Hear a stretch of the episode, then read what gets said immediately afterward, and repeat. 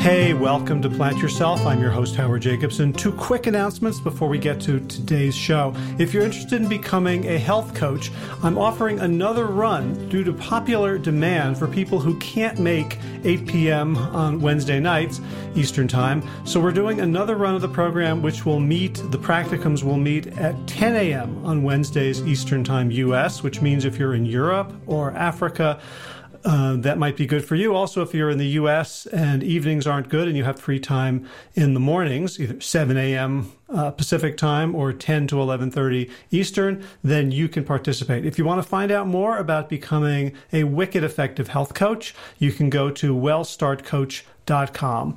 Second thing is, if you're not aware of it, Josh LaJaunie and I have a book that is free on Amazon Kindle. It's called Sick to Fit. And if you just go to Amazon and search for Sick to Fit, you'll be able to download it for free and read it on any Kindle enabled device, even a phone, smartphone, tablet, computer, whatever. All right, let's get to today's episode. This is the Plant Yourself podcast. I'm Howard Jacobson of plantyourself.com and wellstarthealth.com. This podcast is part of my mission to help you live a happy and healthy life. So today's guest is Lauren Plunkett, whom I just met recently over the internet. And I'm thrilled to say she is the newest member of the WellStart Care team. She is a registered dietitian. She is, of course, evidence based, which is to say plant based. And she is a bundle of energy and positivity and science. And she is a healthy individual who's been living with type 1 diabetes for about two and a half decades. And she is a shining example of the power of lifestyle to improve our quality of life. She was diagnosed at the age of 11 and she struggled for years to feel good and have the energy to do what she wanted to do. And so she decided to go on a mission to learn everything she could about nutrition and health because what she had been learning from uh, diabetes educators and from healthcare professionals wasn't doing it for her. And once she discovered plant based nutrition, she knew she had found the key to thriving with diabetes, whether type 1 or type 2, which is reducing insulin resistance as much as possible. And of course, this is a scientifically validated approach, but it also puts her at odds with, uh, with the then diabetes education paradigm, and sad to say, the still extant current diabetes education paradigm of carb counting and carbophobia and don't eat fruit and avoid potatoes and all that. So we had a great talk. We discussed her journey, her work with the Juvenile Diabetes Research Foundation, and her mission to become the teacher she never had. And as a bonus, we talk about how much and why she hates pudding. So before we get started, a couple of things. One is the WellStart Health program begins again on Monday, July 29th, 2019. So um, it's a brand new cohort. We're including scales and cuffs, scales and blood pressure cuffs that are Bluetooth enabled that connect with the platform. It's a really fun, easy way to kind of hold yourself accountable and mean business to look at the numbers. You know, if you were an entrepreneur and you started a business and you never looked at your profit and loss, we'd say, well, you're not really that serious. It's a hobby. And if you are hoping to get healthy and you never look at your numbers, your blood pressure, your weight, if those are relevant numbers for you, then you're probably not that serious. So we make it easier to become more serious, to be part of a community that takes this seriously. Today I did a Facebook Live. If you go to Plant Yourself on Facebook, um, you can see it, and it was the three magic words that go that bring us from vague desire, vague intention to an action plan with teeth. And those three words are what by when, as in what do I want to achieve and by when do I want to achieve it. So taking care of those numbers is really, really important if you want to turn your health destiny around, to take control of the steering wheel of, of your health. So if you want to check it out, you know where to go wellstarthealth.com forward slash program. Again, the 12 week program starts on July 29th. And here's who do really well with the program. Number one, you got to believe in plant based nutrition or at least be open to it. Number two, you have to be willing to try new approaches if the old approaches haven't been working. And I don't care how many times you've failed or fallen off the wagon or gave up on a diet or dropped out of the gym program or stopped going to spin class. That doesn't interest me. What interests me is are you willing to entertain new ideas, new thoughts, new mindsets? Um, if so, then this is a good fit. Number three, you've got to be comfortable with technology, at least to the point of being able to use a smartphone and do video calls and text and all that stuff. And number four, you have to be willing to work with a group because we're not an individual program. It's a cohort based program. We believe in the power of community. So if those four things are true for you, check us out, wellstarthealth.com slash program. And finally, I have been doing daily Facebook Lives for the past four days, and I'm planning on doing them every day. So if you want to see them, just become a fan of the Plant Yourself page on Facebook, and you'll get notified whenever I turn on that camera and start sharing um, thoughts, tips, tricks, interviews with interesting people uh, on a daily basis. So, and uh, let people know about that as well. All right, so let's talk about type 1 diabetes and how to live and thrive with it. Without further ado, Lauren Plunkett, welcome to the Plant Yourself podcast. Hi, Howard. Thank you for having me. It's a pleasure. It's great to get to meet you. We're we're we're sort of working together now, right? Yes, yes. I'm super excited about that. Um, as one of your dietitians with WellStart. Yeah, yeah. So let's let's start with your story because I've been on your website, which is oh, don't tell me lpnutritionconsulting.com. Got it. Yep, got it. Got it. Yeah. And so I was, you know, looking at the at the beautiful food pics, but I always like to kind of understand people's stories when they when they are in a you know professional helping capacity like what brought them there so you definitely come to this as a wounded warrior that's a perfect right. way put it, yeah, in a, a learned warrior, um, a stumble and fall and get back up again warrior. yeah. So, so tell us your story. Let's let's start with the first thing you remember. You know. the first thing I remember, well, um, gosh, when it comes to type one, I always say that that was my rebirth. Um, so how, was like, how old were you? I was 11. Uh huh. Yeah. So, you know, life before that was all about riding your bike and um, going to school and try not to get in trouble. And then all of a sudden you get uh, diagnosed with a disease that almost completely takes you out because you can't eat anything. All you're doing is peeing and drinking water, um, and you don't know what's going on. So when I was diagnosed, it was um, three days spent in the hospital, IV, insulin, the works, followed by a whole bunch of education with myself and my family. Um, and so, how, how long were you sick, or did you know you were sick before the diagnosis in that sort of, you know, weird, what the heck is going on period?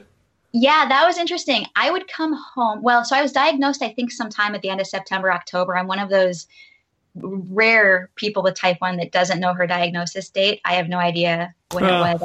It was sometime before Halloween, but um, you know, I was in diabetic ketoacidosis at that time, so I my brain it took a while for that to come back.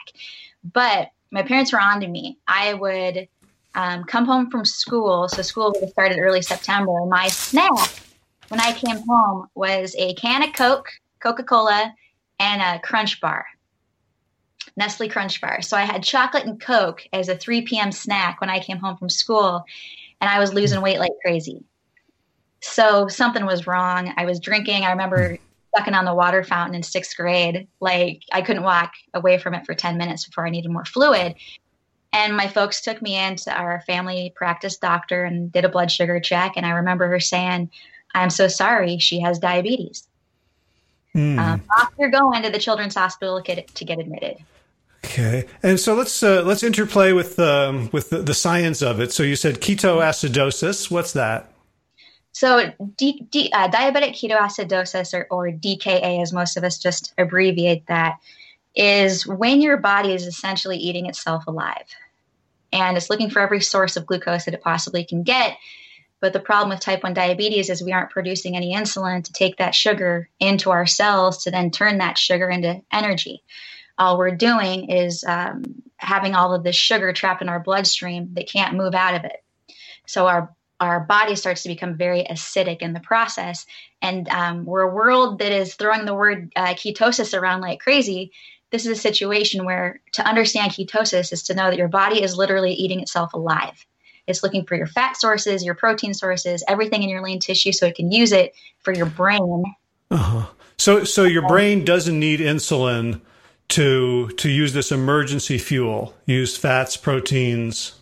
Well, your brain still needs insulin, but yes, your brain can run on ketones to uh-huh. continue to operate and to keep you alive.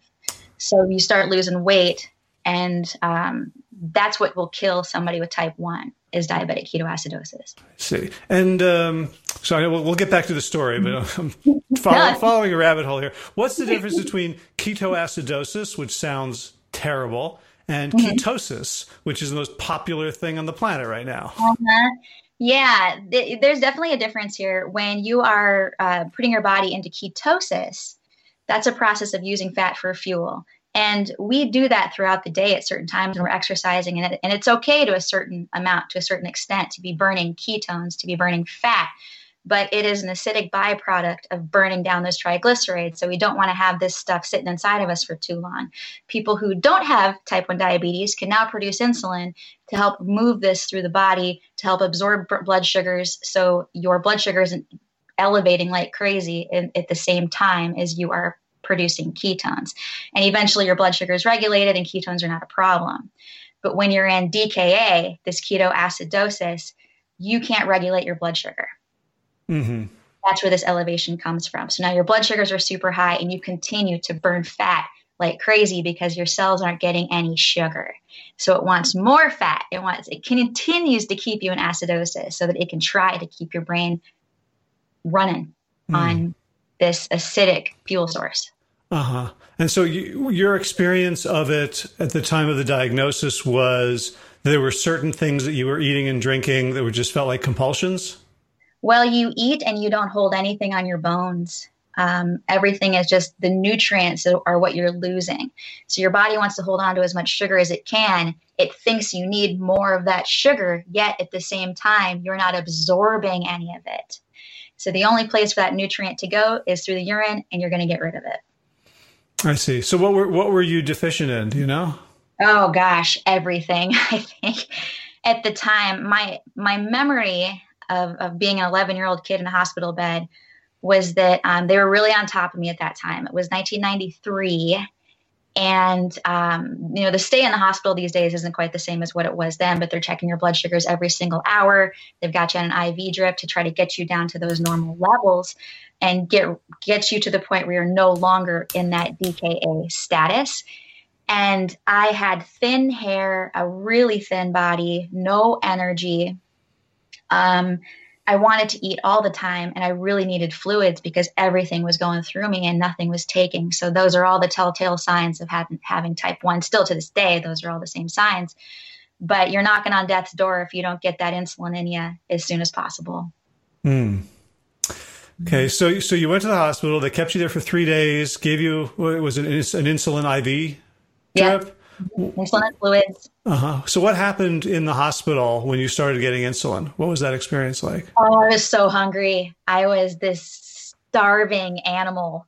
Um, you know, I, I I knew. You know, your body speaks to you, and if we would only listen. And my body was saying, "You need nutrition. You need vitamins. You need minerals. You need this now." And um, all I needed was to take in, you know, carb counting is then the process that they teach you. And they want to give you carbohydrates now because you're getting insulin. So you're you're now getting insulin so you can take the glucose that those carbohydrates are broken into into your cells to start using that for energy. Now metabolically everything is starting to level out and make sense then your energy lifts then your appetite starts to come to you and you start operating like a healthy human being once again um, so I, I, remember anything you could give me i was going to eat hmm. mm-hmm. Okay um, so at, the, at that point you are given a new lifestyle right? It's not just like there's a lot of diseases where, okay, you've got this disease, you got to be careful about this, you got to take a pill. But the mm-hmm. type 1 diabetes is like a, a profession, isn't it? it is. It's a job. It is. Um, you know, I've joked that since I became a dietitian and a diabetes educator, that I would prefer to have my titles as RD, CDE, T1D, because you live and breathe type 1 diabetes. Um, at, a, at a certain at the point that I've come to now is to be able to understand metabolism on a deeper level, to understand sports nutrition on a deeper level, um, and just the the natural functions of the body. I am so grateful to have insulin that I'm not going to throw that away by eating terrible and not exercising. How, however, you only know what you what you know. You, don't know what you don't know, and that is then where my story ended up becoming very real. Um, once I realized how much I didn't know, but that that new lifestyle that you now have, your parents are so worried about you. Um, today, actually, the the latest statistics are that um, the average age of type one diabetes is now 25 and it just blows my mind because it was always juvenile onset diabetes. This was a kid thing. So what's what's what's causing it? Because it's like type two diabetes is, is, is like switching. Yeah. Right. So, so what's causing the later onset? I it's you know my answer to that. Well, it's autoimmune, so we don't really know what's going on. And what I, I always say is, what do humans need? We need air, we need food, and we need water. So those three things in common as contaminated as they can be, as environmentally damaged as our food can be. I think our food is probably something to look at here. Um, but it's our lifestyle. It is absolutely our lifestyle. However, we will see seven month old babies get type 1 diabetes. But again, it's autoimmune. So there's something going on within our immunity that is turning off those that cellular function to make insulin.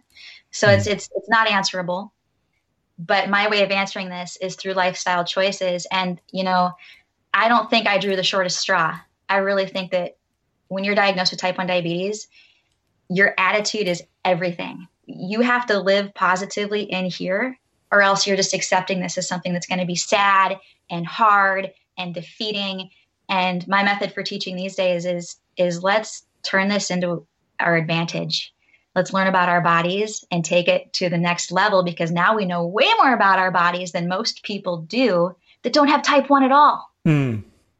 That's what you're capable of doing. But when you start getting education and you're newly diagnosed, as I had said, your parents are worried, everybody's concerned about you. Um, it's really easy to fall into the dark side of that and feel sad and bummed and, oh man, I got to take shots all the time mm. or I have to test my blood sugar. I have to wear medical devices. Oh, this is so sad. Mm. So, what, one, apparently, one of your pet peeves is the way healthcare professionals talk about type 1 diabetics. Right. So it's, it's, oh, it's, yeah. it's it seems like that there's, that there's a sort of un, uh, um, an unconscious language uh, based on a mindset that can actually feed into these feelings of I'm different, broken, separate, um, mm-hmm. put upon? In general, um, it is. It's in movies. It's on TV. It is constant, and that that goes into type two diabetes big time. Um, you know, it's gosh, don't eat that cake. You're going to get diabetes.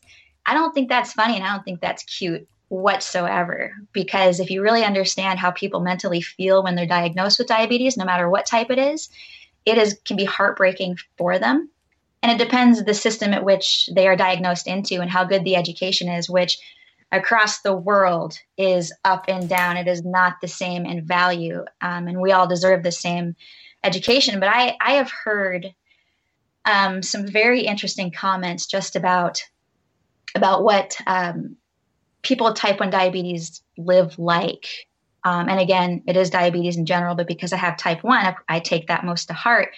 And I, there are some things that um, I really dread hearing, and it's it's in the it's in a attempt to sympathize. But if you are an adult and you're before a child or a teenager who's got a lot going through their heads at the time, and you say, "I know diabetes sucks, but," hmm. we don't say that ever, ever, even with me having type one um, I think the appropriate language there is to say, hey, you're having a hard day. I have them too. But guess what we're going to do? We're going to toughen up right now. We're going to learn from this and we're going to get better tomorrow. Can we agree to do that together? Instead of someone who doesn't have type 1 diabetes to say to another person that does have it, I know it sucks. um, we have to clean that up. And we have to make it sound like, um, hey, you know what? Type one is not a death sentence. Let's move forward. Hmm. Yeah. Yeah. I mean, it's, it's sort of uh, like, you know, hum, human interaction 101 is don't assume you know what the other person is feeling or what their experience is. Mm-hmm. And I think, you know, so we're, when we're in the presence of something that makes us uncomfortable, mm-hmm. we, we very often just like, we're just trying to take care of ourselves. Yes. Yes. Um, it's, it's interesting how people perceive what's going on. I think they internalize a lot of what they would think having type 1 diabetes is like, but from child to adult, it's vastly different. Um, I've provided education for for new children who are diagnosed, and you see something very interesting with children. They kind of go, "Well, do I get to wear an insulin pump now? Those look kind of cool. Hmm. What do I need to do now? Oh, I I see, I see." And um, I've seen tears from children but I've seen way more tears out of parents than I have children. So when it comes to appropriate language, we need parents to say, "Hey, kiddo, we're gonna get through this. Um, we're gonna be strong together, and you're gonna be you're gonna be tough. You're not gonna skip soccer practice. You're not. We're not gonna skip our vacation. We're gonna go out and we're gonna be real, and we're gonna do everything we always meant to do together." But I oftentimes see adults being the ones that say, "How am I gonna cope? How am I gonna deal with this?" And and children are awesome when it comes to being diagnosed and they want to hear you say you're tough we're gonna we're gonna do this mm. well yeah a phrase i've heard in the past year was i've never heard before is uh, snowplow parenting mm. right where they want to smooth everything out for the kid mm-hmm. and it seems like if if my kid were diagnosed with something, I would think it's responsible to err on the side of you know maybe we should quit soccer this year. Maybe that's going to be a little bit too much for you. Why don't we try you know chess club? Um, but that doesn't help, does it?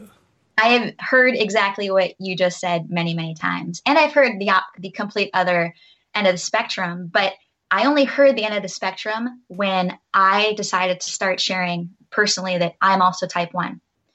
Um, I would share with kids that, you know, I played sports in high school. Things weren't easy, but I learned how to do now what I should have done then.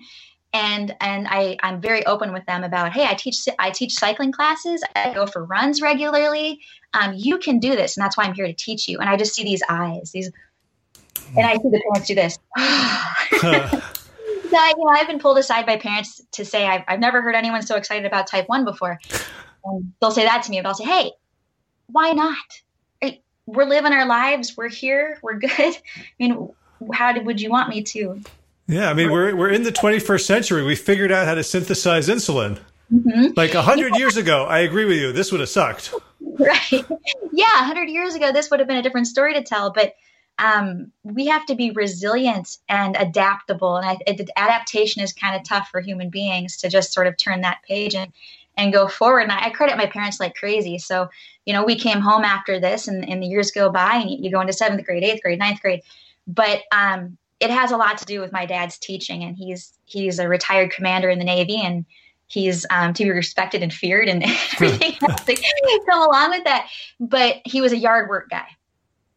And and the yard was immaculate all the time, and there were leaves all over the place. And it's anybody who knows the Midwest, it's just uh, it's hmm. never ending and the lawn needed to be mowed and all these things. And he would make this pancake breakfast for us in the morning and we'd count the carbs and I'd take the insulin and, and do everything that needed to be done.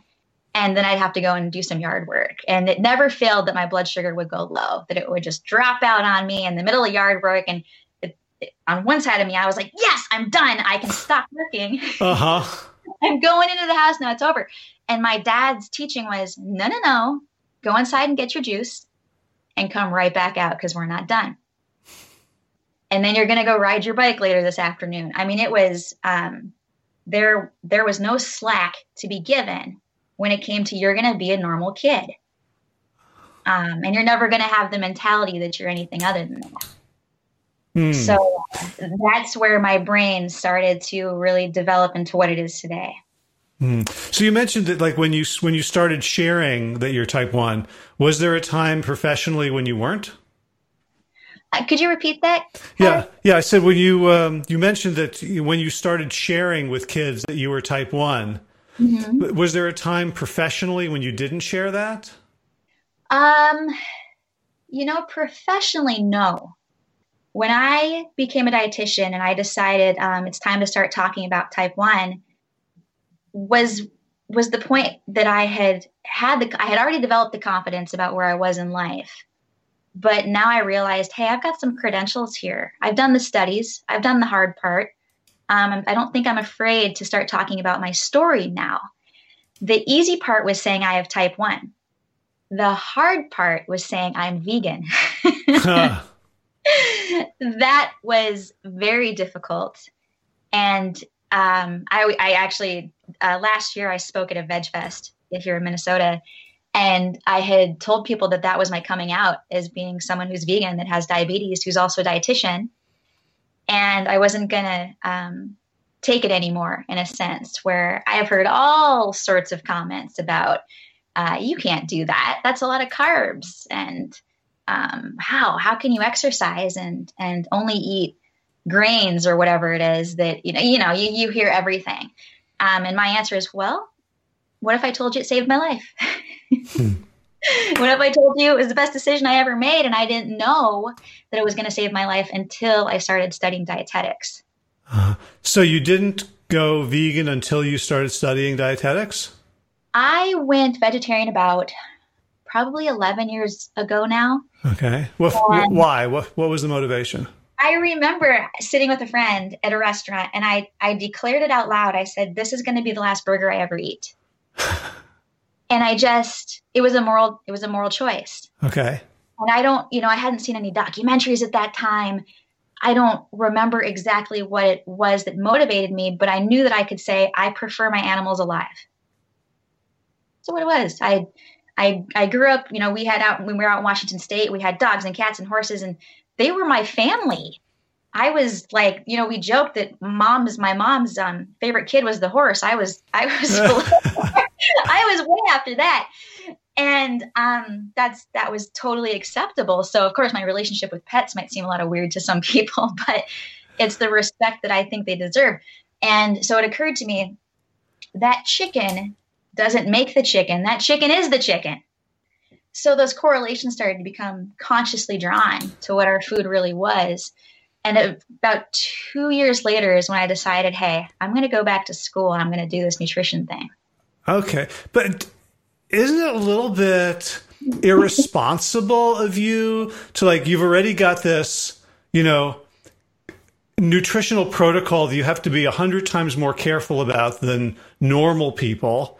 Mm-hmm. And I don't know what they were teaching then about you know what you should eat and what you should avoid as a type 1 diabetic but you know carbs are evil of course yeah. and and meat is like weren't you like weren't you worried like this is okay great i love animals but this is not really responsible well the interesting thing is i realized at some point just before this decision that i never learned how to eat in the first place um the secret here and i'm just going to let this one out is that I ended up working in the same diabetes clinic that I was diagnosed in. Hmm.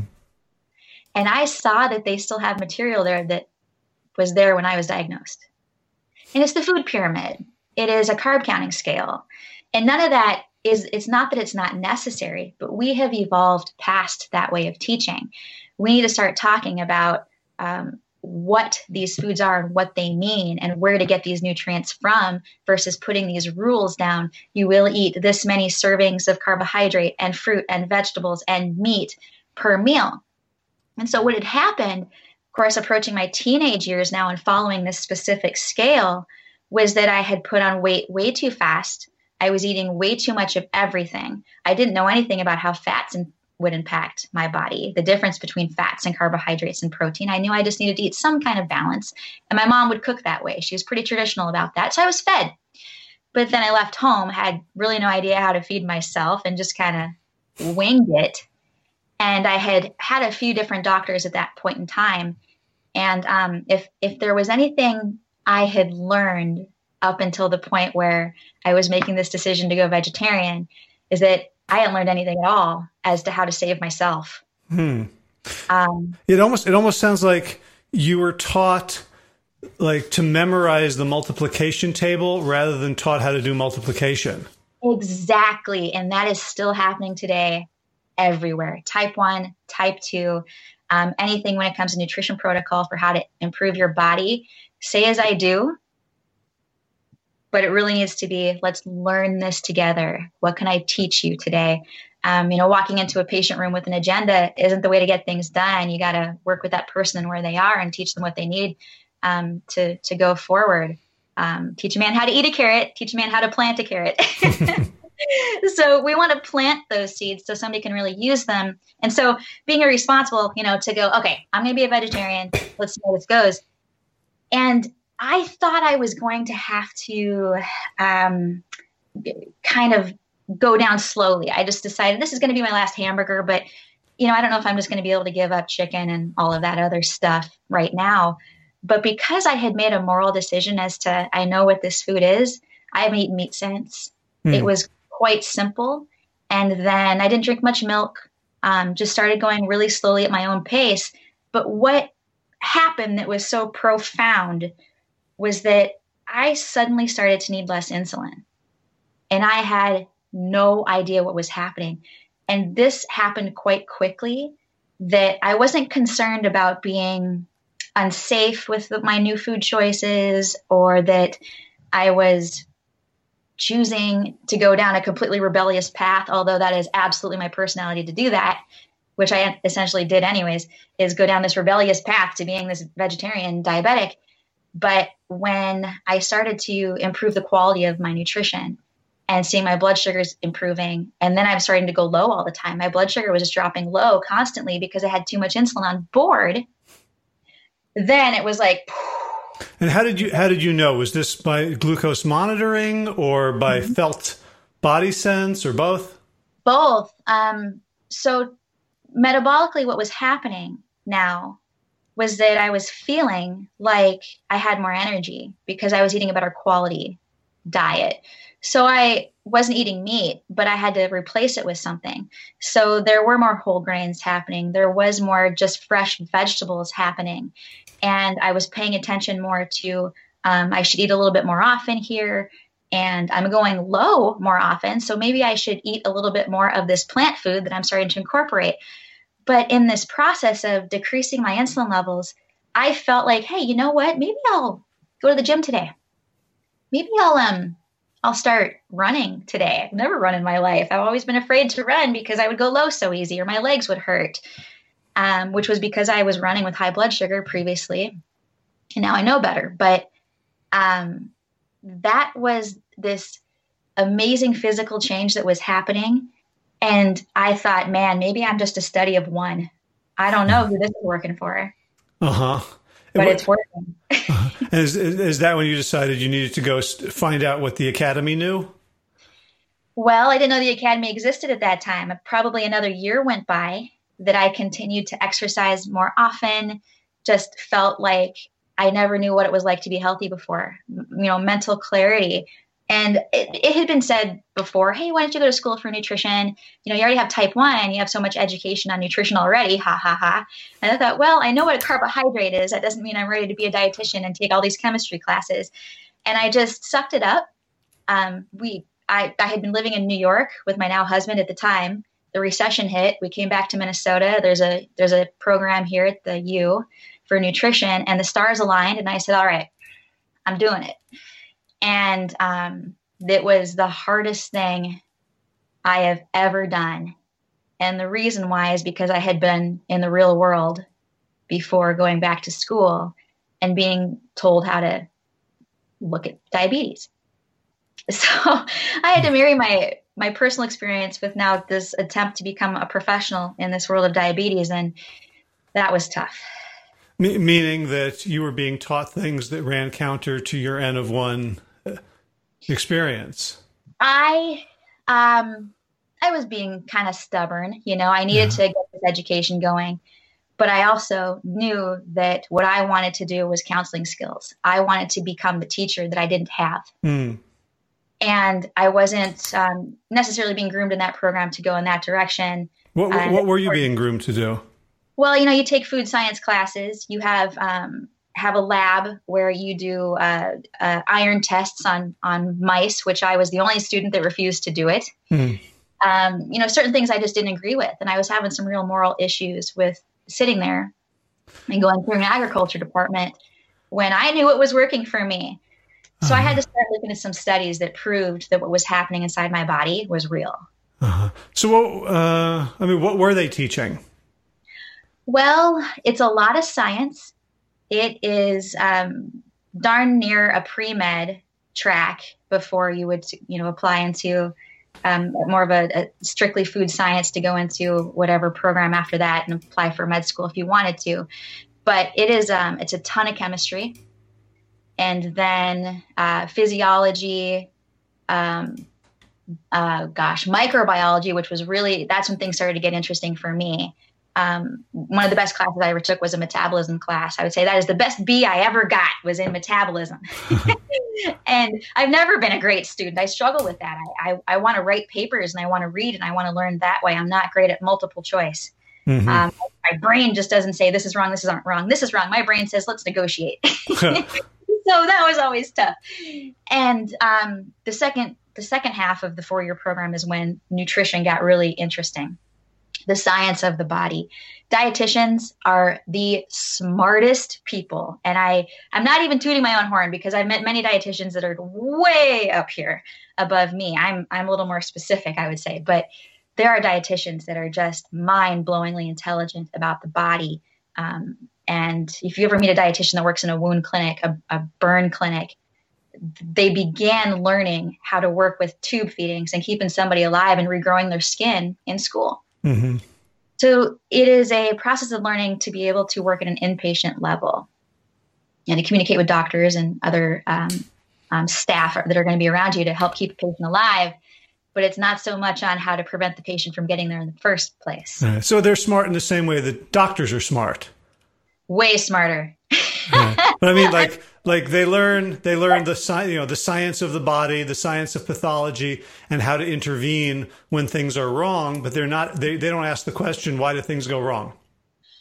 Right. Yeah. You know when it comes to uh, dietitians it's going to be that they're so strong in nutrition. Um, but i'm i'm no more a surgeon than a surgeon is a dietitian. So our paths are of course going to separate at a certain point um, but when you have dietitians that work on a um, digestive floor they are going to, going to know just as much as those doctors know to be able to communicate to other staff as to how to help that patient. And that's where you start to realize that dietitians are absolute encyclopedias when you get to sit in front of one of them within an inpatient mm-hmm. setting. Gotcha. Mm-hmm. Um, and at the same time, so uh, you diverge from most dietitians in how you teach people to navigate diabetes, one and two, and how to how to eat healthy.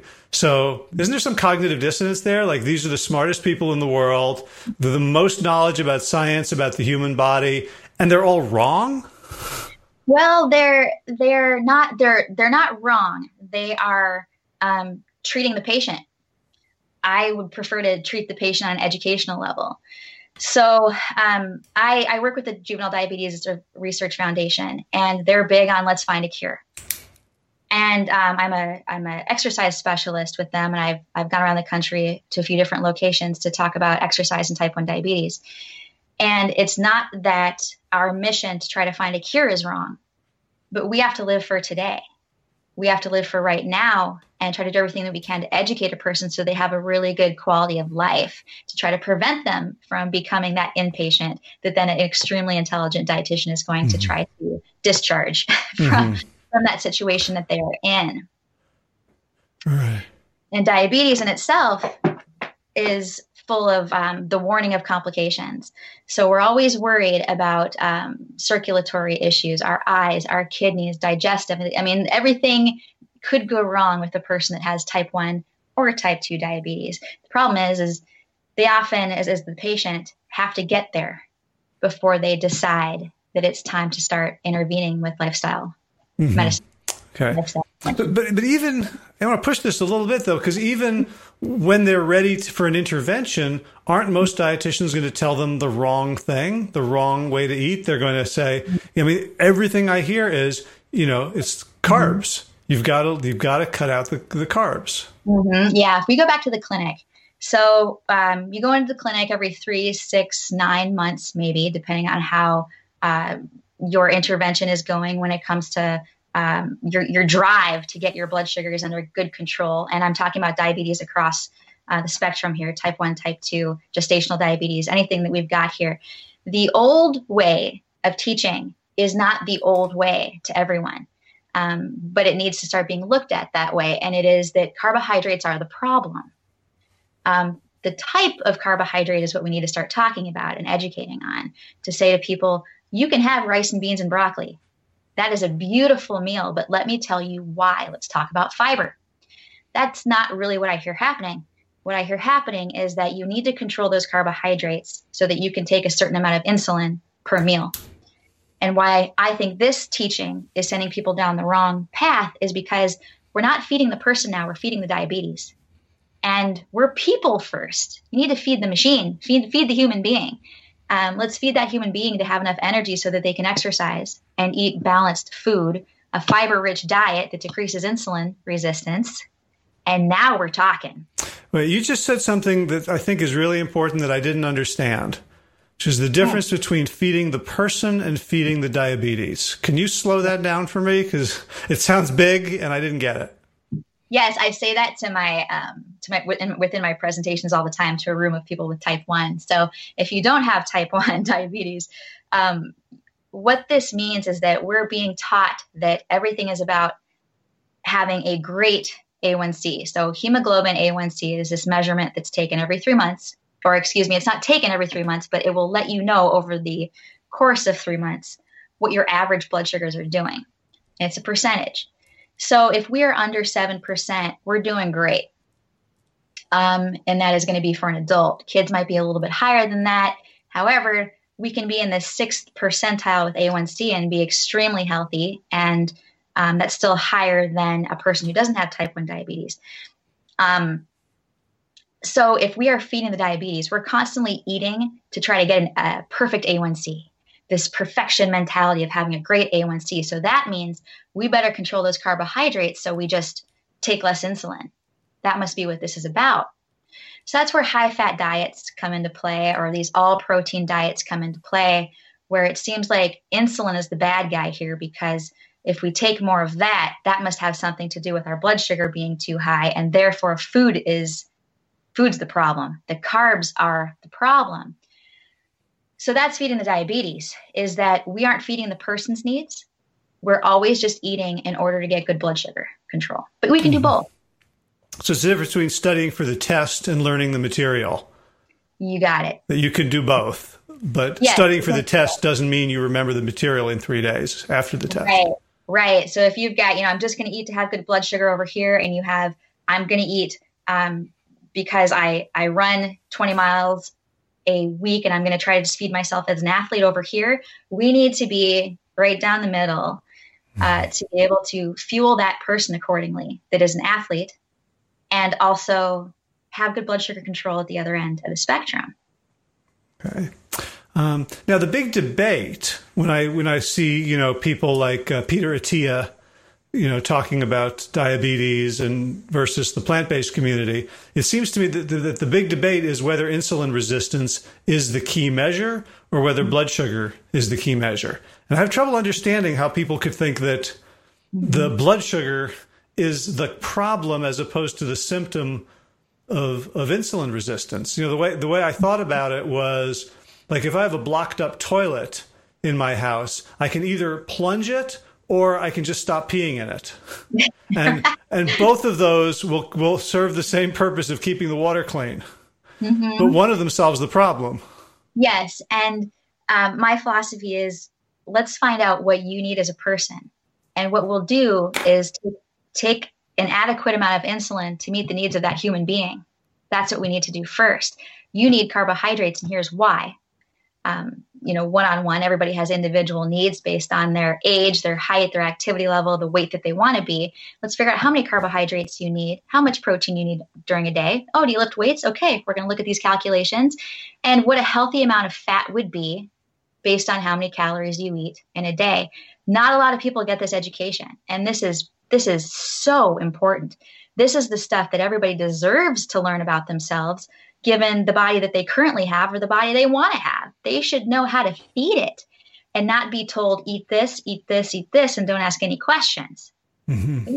Teach you how to feed yourself. It begins at the grocery store as well. So, insulin resistance is the foundation of what's going on here. Um, type people type 1 diabetes can be very insulin resistant as well as somebody with type 2 that's where you're going to see these a1cs bouncing all over the place. Um, and you'll see kids that are really insulin resistant. They're taking a ton of insulin. They're um, quite heavy and they're not active. So they essentially have this lifestyle of someone that you might see diagnosed with type 2 has but they don't make any insulin at all. So we can treat someone who has insulin resistance that, with type 1 the same way as someone with insulin resistance that has type 2, we can feed them the same way and get a good outcome. Mm-hmm. Gotcha. Mm-hmm. Um, so when when you work with um, with adults who are now getting, you know, like so the average age was uh, 25 or a um, diagnosis. A diagnosis. Yeah. Um, is is that their first autoimmune disease typically, or do they already have like Hashimoto's or, or rheumatoid arthritis, and then this is just like another layer? Good question. Sometimes um, you might see celiac disease first. You might see celiac disease come after someone is diagnosed with type 1. You could see rheumatoid arthritis. You could see lupus um, and Hashimoto's for sure. Thyroid, uh, uh, hypothyroid is quite common in people with type 1 diabetes.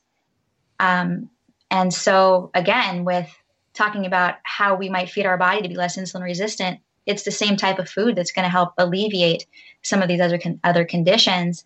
When I was my last lab draw before I started really focusing on eating plant based, I had elevated cholesterol and I was getting real close to Hashimoto's diagnosis.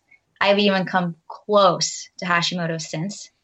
Um, I went plant based and my cholesterol's gone way down. I mean, it wasn't extremely elevated to begin with, but it was too high for for a kid in her, her early 20s. And I say kid, I was a kid in my early 20s that knew nothing.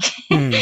so um, it was the food that completely changed my course in life. Gotcha. And I guess if, if you talk about celiac as being a very common first autoimmune disease, that really mm. reinforces the carbs are bad story in people's minds, right? It's like, wheat tried to kill me. Yes, right. And um, the thing with gluten that I think is interesting is that if someone chooses that they're not going to eat gluten anymore, that is fine. But what are we going to eat instead? There are so many grains out there that don't contain any gluten. This is part of the teaching with someone that has celiac disease that is now severely allergic to gluten. Is that we've got all sorts of different rice and quinoa and couscous and grains and seeds um, buckwheat. Th- there are other choices here when it comes to eating those grains. So, again, let's talk about carbs. There's chips and cookie and candy. And then there's all these beautiful whole grains over here that are fiber rich. This is the stuff we want to put in our bodies to start changing things. And you're going to feel a lot fuller and you're going to crave less sugar if you eat these types of carbohydrates. So, so when you work with these adults, what are the big challenges? Fad diets. fad diets across the board. Um, it is very interesting how we have complicated our food system and mentality about what healthy food is. It is, um, you know, I, I, I recommend, I've, I've, said fiber, my favorite F word. I've used it several times already, fiber. And I, that is the, the basis of my teaching for anyone that I see, no matter what, where they're at in life. And um, if I say to someone that, let's say they want to lose weight, say, okay, let's take a look at your your whole grains, beans, veggies, and fruit intake. How are you doing there? Well, I don't really like veggies. I eat fruit once in a while. Um, you know, grains, I stay away from that. I'll never eat pasta. And, and you know, I, I hear that same thing over and over again. Say, well, let, let's talk about fiber. And they say, can't I just take a supplement? Hmm. And I said, well, are you having digestive problems? Because then we might need to talk about that. But um, you're having those problems because you're not eating any fiber. And I want you to eat your way to a healthier body, not swallow those pills. That's not going to help anything at all. But what's noticeable is that because of social media, because those that are not experts definitely scream the loudest are being heard, um, the cover of magazines that you see at Whole Foods, even and they have I don't even want to say the K word. I don't even want to say it, but you know the the diet fads that are just sprayed all over the place. We're being conditioned to believe that that's what we have to do to be healthy. We've completely forgot that all this stuff that grows out of the earth is amazing for us. I'd rather you eat dirt than eat a keto diet. if you have, and it's probably healthier. Um, if especially if you have diabetes, let's not play that game. Let's learn again about the macronutrients that you need for your particular system, and get you to start making some energy again. Because right now you don't have any. And that is like I have lit you, I lit somebody on fire. The look on their face is just, you want me to eat what? Because all they heard was grains and beans. Mm-hmm. Oh my gosh, I have to eat that. And then I, I will teach them how to make this fiber rich taco. And then I tell them you can eat two of them. And then I see that there's excitement starting to brew. But the beautiful thing is you're you're teaching someone something they never knew before that they deserved to learn decades ago. And hmm. all of the visits they've had in the clinic since they were diagnosed, they haven't heard it. Hmm. It sounds like such a fascinating internal dynamic. So, like, they might be feeling sorry for themselves. Like, I have to, I have this horrible protocol that I have to keep doing. I've, you know, the needles and all that stuff. And now you're trying to take away the only, you know, the foods that I like, or mm-hmm. like I'm willing to do all this stuff, but I don't feel capable of changing how I eat. Like when mm-hmm. I look at someone, you know, who walks around with their with their uh, with, with the kit or with the with, like I'm like like that's commitment. Like that's mm-hmm. that's hard. Eating eating plants is easy compared to that. Yeah, like if you're wearing a glucose monitor on your hip or you're taking metformin, you're taking um, well, maybe you've got a, a, a, cocktail of drugs that you need to take for everything that's going on, and you don't really understand how each one of those drugs works either. Let's talk about food. The one of those basic human needs that's definitely affecting our our, our human bodies, food, air, and, and, and water. Let's talk about that food and, and what's going on here. And it, people are very skeptical of talking in such a simple way about how your body really wants to just be simplified. And we can probably work these pills down. We can teach your body to be more metabolically efficient just by using food. Will you please believe me? mm. And I, I often I do see people and I, I say, Will you please trust me? And I ask them in absolute sincerity because for years and years and years they have been packing memes into their into their plan. They're scrolling Instagram. They are motivated by a the the look of a person that's nothing like them to try to mimic a diet that they think is going to work and that has nothing to do with who they are personally as a human being. Hmm. And I guess you know the, the the strength of you providing that message is that you've got skin in the game. Yeah, um, and I am I am out with it too. I'll tell you, hey, I I learned the hard way, the absolute hard way, and had to answer my own questions because nobody was going to teach me at the point that I was at. It really was an awakening that I had that started with the, this this heartfelt feeling about food, and then once that wheel started to roll, I couldn't get off of it. Um, I, I found Physicians Committee for Responsible Medicine at some point there when I started school and started reading their work with people type 2 and that's when i realized i am no longer a study of one. There are people type 2 diabetes many of them hundreds if not thousands of them within studies who are eating low fat diets lots of plants and they're getting off their meds. Mm-hmm they're lowering their insulin resistance. So if this works for somebody with type 2, wouldn't why wouldn't this work for someone with type 1? And the big issue in our our whole world right now at type 1 with type 1 diabetes is that our insulin has become completely unaffordable. Mm. Pharmaceutical companies um, worldwide or just in the US? In the US. okay. The US, because I can tell you I bought I bought insulin in Mexico in April for a fraction of what it would cost me through insurance um, good insurance even in Minnesota. And our costs vary like crazy across the country as to um, what someone's paying for insulin. We've got caravans going up to, to Canada. My folks live in Montana. My dad bought me can- uh, uh, insulin in Canada uh, a few months ago as well. Um, we're all trying to stockpile what we can to save some money because we don't see this getting better anytime soon. And um, you know the pharmaceutical company and the insurance they're pointing fingers at each other. It's your fault. It's your fault. Like we're not going to get a, a, clear answer here. And i say well this is just like what life is like with type 1 we have to outsmart this process and we can't live without insulin. So what are we going to do?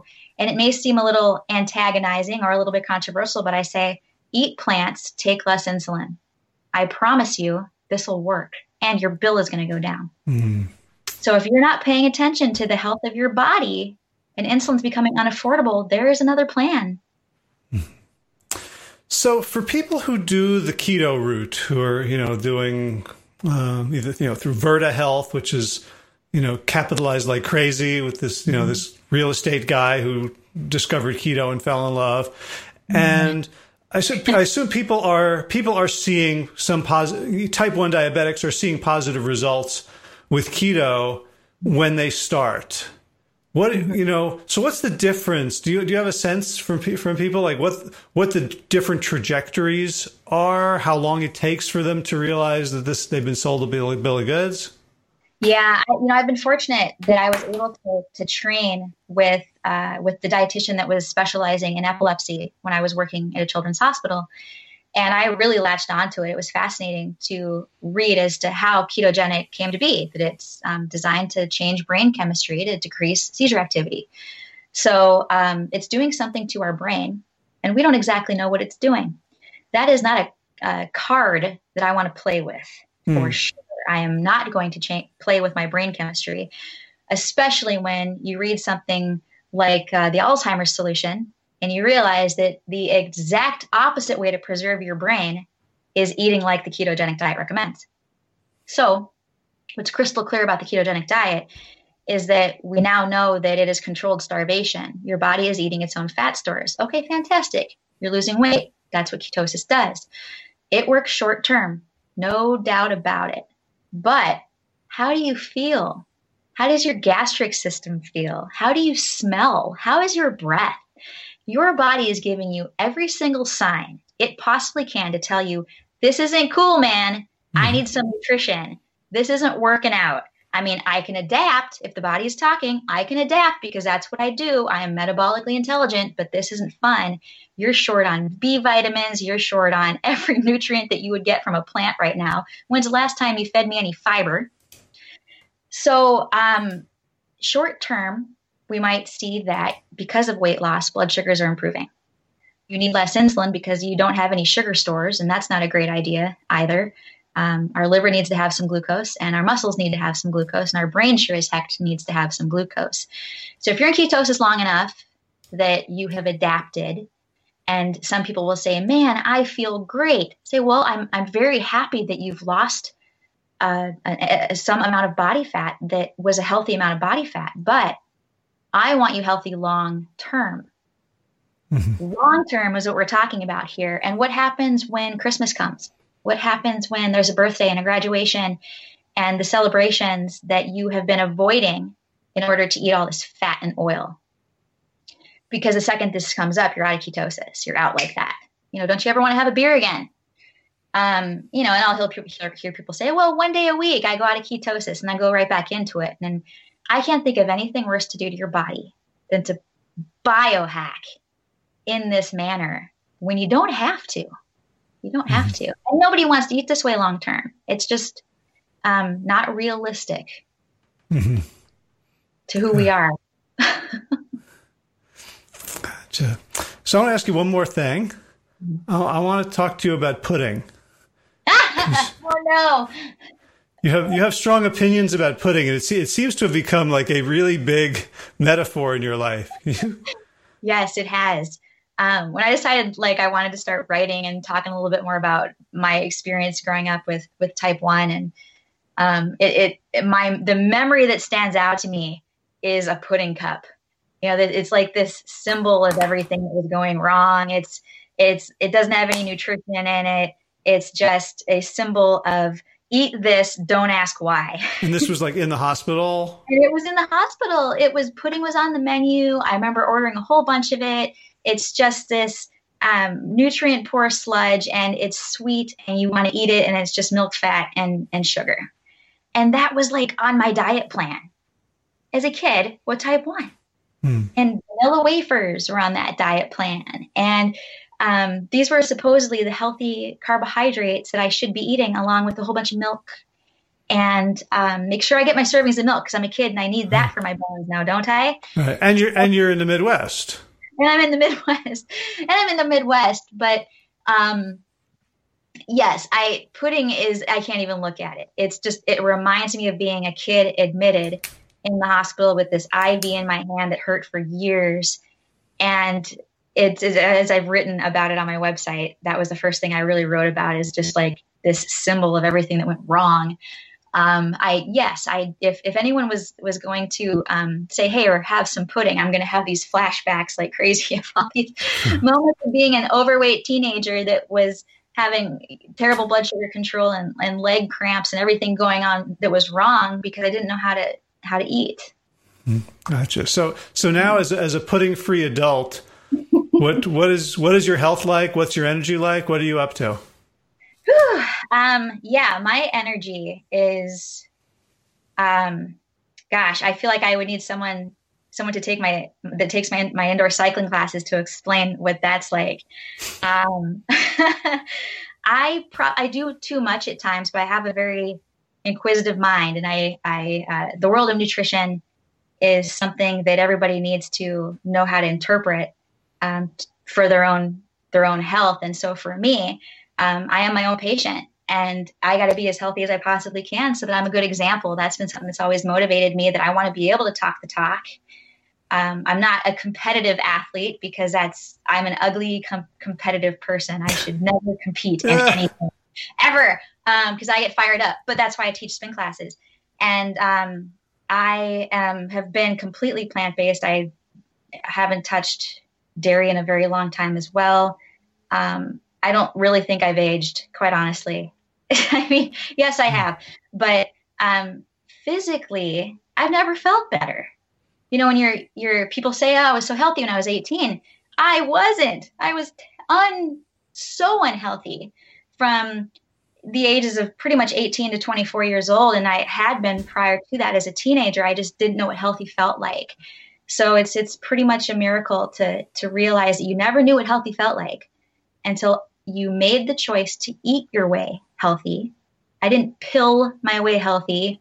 I didn't fad my way healthy. I have never done anything like a crash diet. I've never done anything that was depriving whatsoever. Um, certainly I'm not um, eating a bunch of plant based ice cream and um, plant based uh, junk food, because of course that exists. And um, learning how to eat is what has completely like opened my world to all these things that I'm capable of doing. And so now I'm really in this pay it forward position to to teach people that uh, a diagnosis um, can kind of be that blessing in disguise. Hey, it's time to get mm-hmm. better at this. It's time to like live fully and be awesome and go forward in the world and kick some ass. Let's not be sad about um, this diagnosis. And that was I. My attitude changed. My food changed. And today it's it, now it's just maintain and and see what you can do tomorrow. I guess that's the, that's the fun part about feeling good. Beautiful. And uh, and folks who um, participate in the WellStart Health program are going to have the benefit. I assume you, you work with people, not just type 1 diabetics, but humans? Yes, humans, any human. All right. Human it's the same diet, right? Type 1 diabetes, human, we should be eating the same thing. It very much is. It's it's you know, it's the same the same categories of foods and then you have tons and tons of options from there. All of these beautiful plant foods, eating tons of color. Um, it's, it's it could be more fun than that. Like let's make food fun again at the same time. Hmm. Cool. And if people want to read more about you and maybe work with you, do you do you do uh, you know distance stuff? Yeah, I can do. I meet people here in the Twin Cities area all the time. Uh, most people that find me through some of the presentations I've given uh, with the Juvenile Diabetes Research Foundation, um, and also if you are someone who um, has access to the JDRF within your city, ask them to have the exercise presentation done at your JDRF Type 1 Nation Summit. That's where I've spoken in years past, and I'm more than happy to go anywhere to give this exercise presentation that I've done. And then um, through my website, you can just send me an email and uh, I, I will figure out how we can work together. There is no, um, no. okay. So your website again, what you say at this time? LP. So my, my, my initials, LP nutritionconsulting.com. Okay, great. And the Juvenile Diabetes Research Foundation, is that what, jdrf.org? Yes. Okay, so I'll include this in the show notes. Okay. And I'm really excited to be working with you and so thankful that you are on this journey and you have so much energy and positivity to share with everyone. Thank you, Howard. Yeah, this is super fun. I hope to um, meet more of our WellStart folks soon enough on these calls and um, get to hear more about their stories too. Yep, they'll they'll they'll be lucky to get to know you. Yay! This Saturday. All right. All right. Thanks so much, Lauren. It's great talking to you. You as well. See you soon. All right. I hope you really enjoyed that episode of the Plant Yourself podcast. If you want to check out the show notes and look at the links and read a little bit more about Lauren, you can do so at plantyourself.com slash 332, which means that there's over 300 archived episodes over at plantyourself.com for you to peruse if you are new to the show and you're curious about who else we've been talking to. If you like this episode and you'd like to support our mission, easiest thing to do is to subscribe and leave a review on Apple Podcasts or Stitcher or wherever you get your podcasts. And of course, if you would like to support this podcast as a patron, remember that the podcast is free to everyone and it's supported by those who can afford it. Um, you can do that at Patreon. Just go to patreon.com and look for Plant Yourself. And even $1 a month, it sends a message. It helps uh, other people find out about it. And it lets me know that you value and care about this message and you're, you're shoulder to shoulder, right? Because I'm still, I'm close to 50% uh, subsidized by listeners, but um, I'm still paying the lion's share of this podcast for myself. And as you may have noticed, I don't accept any advertising. The only advertising I do is for a healthy lifestyle and for my company, WellStart Health, to uh, provide support and guidance to people who want to make the transition to a healthy plant based life. Um, okay, well, so garden news. Uh, I'm looking at the rain right now after a couple of weeks of uh, hot and dry in the 90s.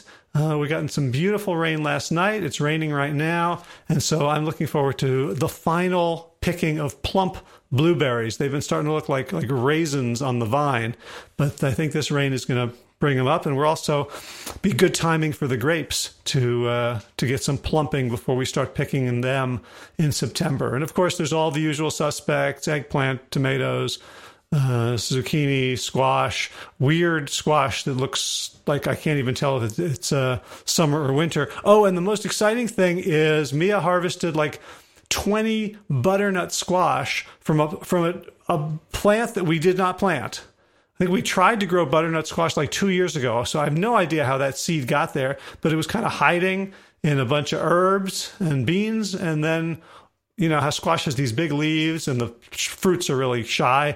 We just found these beautiful butternut squash. First time we've ever been able to grow them. So really thankful for those, putting them, curing them, and uh, going to have them in the fall, and maybe some even last through the winter. In running news, 23 miles this week. Woohoo! The heel is healing. Thank you so much, uh, Darcy Bryant and Carly Assay, for uh, guiding me to the uh, the thing that's working. These um, toe raises. I'm now wearing like a 60 pound weighted backpack, doing this every other day, combining it with Pro Stretch. Um, I know everyone's got their plantar fasciitis story of what helped them heal, and uh, take them all with a grain of salt. But I can tell you this has been working for me. All right, thanks. Thanks to Will Ridenour for this beautiful music, Sabali Dom, The Dance of Peace. Check out willridenour.com for more of his gorgeous South, Af- South African, West African Kora music.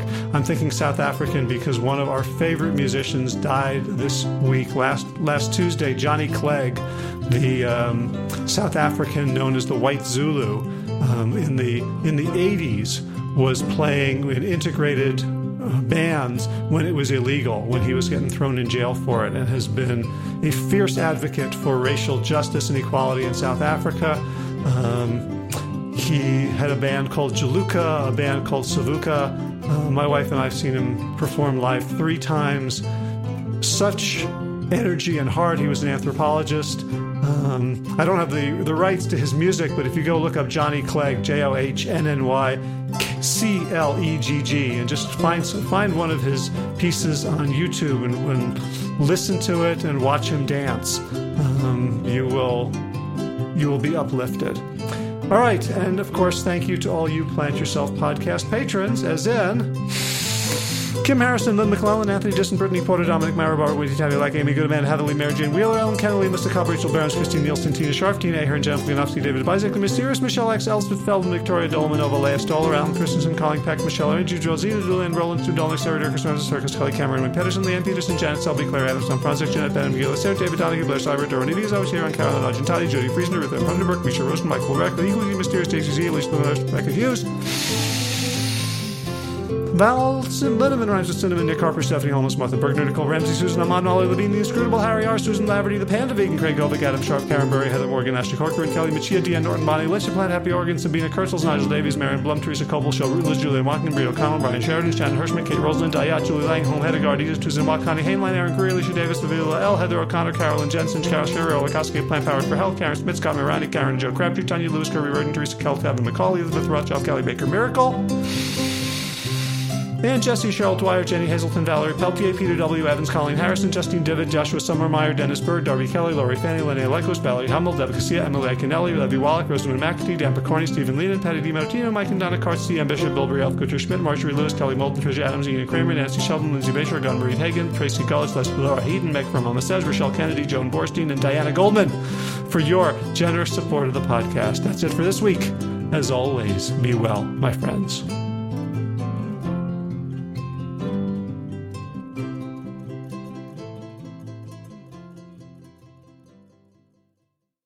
So, if you appreciate the Plant Yourself podcast and would like to help support the mission of the show, there's a few easy ways to do it. One is to just go to wherever you get your podcasts and leave a review. Let other people know about it. Give us some stars, give us some love. And that really helps us be found by more people. Something else, of course, you can do is let someone know about this podcast. Someone uh, who you think would benefit. Send them maybe a couple of episodes that you think would uh, pique their interest, or just uh, ask them to subscribe in general. And third, you can join arms and become a patron, a financial supporter of this show. You may have noticed that there's no advertising in the show and it's free for everyone and it's supported, paid for by those who can afford it. So if you would like to make a one time contribution or an ongoing monthly pledge, you can do so at plantyourself.com slash gift. All right, time for thanks. Thanks to Will Ridenour for allowing me to use his beautiful song Sabali Dawn, The Dance of Peace. You can find more of Will's music at his website, willridenour.com. And of course, thanks to all of you Plant Yourself podcast patrons. Kim Harrison, Lynn McClellan, Anthony Disson, Brittany Porter, Dominic Maurer, Barbara Whitney, Tammy Black, Amy Good, Amanda Hatherley, Mary Jean Wheeler, Ellen Kennelly, Melissa Cobb, Rachel Barons, Christine Nielsen, Tina Sharp, Tina Ahern, Jen Filikanovsky, David Bizek, The Mysterious, Michelle X, Elspeth Feldman, Leah Stoller, Alan Christensen, Colleen Peck, Michelle Andrews, Josina, Sarah Durkis, Rhymes with Circus, Kelly Cameron, Wayne Pedersen, Janet Selby, Kara Adams, Tom Franzek, Jeanette Benham, Gil Sarah, David Donahue, Blair Cyber, Torona Vizo, Gio and Carol Argentati, Jody Friesner, with Ann Thunderberg, Misha Rosen, Michael Warbeck. The equally mysterious Tracy Z, Aviva L, Alicia Lemus, Rebecca Hughes, Val Linneman, rhymes with Cinnamon, Nick Harperson, Martha Bergner, Susan Ahmad, Molly Levine, The Inscrutable, Harry R, Susan Laverty, The Panda Vegan, Craig Kovic, Adam Sharf, Karen Burry, Heather Morgan, Kelly Machia, Deanne Norton, Bonnie Lynch, Plant Happy Oregon, Sabina Kurtzels, Nigel Davies, Marion Blum, Teresa Copel, Julian Watkins, Breed O'Connell, Shannon, Hirsch, Shannon Hirschman, Linda Ayat, Colm Hedegaard, Isa Tuzawak, Connie Hainline, Aaron Greer, Alicia Davis, Heather O'Connor, Carolyn Jensen, Sherry Orlikowski of Plant Powered for Health, Karen Smith, Scott Morani, Karen and Joe Crabtree, Tanya Lewis, Kirby Burton, Teresa Carell, Kevin McCauley, Elizabeth Rothschild, and Jesse, Cheryl Dwyer, Jenny Hazelton, Valerie Peltier, Peter W. Evans, Colleen Harrison, Justine Divitt, Joshua Summermeyer, Dennis Bird, Darmy Kelly, Laurie Fanny, Linnea Lundquist, Valerie Hummel, Emily Iaconelli, Levy Wallach, Rosamund McAtee, Dan McCorney, Stephen Leland, Patty DiMartino, Mike and Donna Carts, Deanne Bishop, Bill Brielf, Gunter Schmidt, Marjorie Lewis, Kelly Molden, Tricia Adams, Ian Kramer, Nancy Sheldon, Lindsay Bayshore, Gunn Marie Hagen, Tracy Gullis, Laura Heaton, Meg from Mama Says, Rochelle Kennedy, Diana Goldman, Stacy Stokes, Ben Savage, Michael Kay, Holly Butler, Diana, David Hughes, Connie Rogers, Claire England, Sally Robertson, Param Ganchi, Amy Daly, Brian Tourville, Mark Jeffrey Johnson, Josie Dempsey, Karen Schmidt. Pamela Hayden, Emily Perryman, Olga Sidorowska, Allison Corbett, Richard Stone, Lauren Vaught of Edible Musings, Aaron Hasty, Sean Owen, Sagar Nayak, Erica Piedra, and Danielle Roberts for your generous support of the podcast. That's it for today. As always, be well, my friends.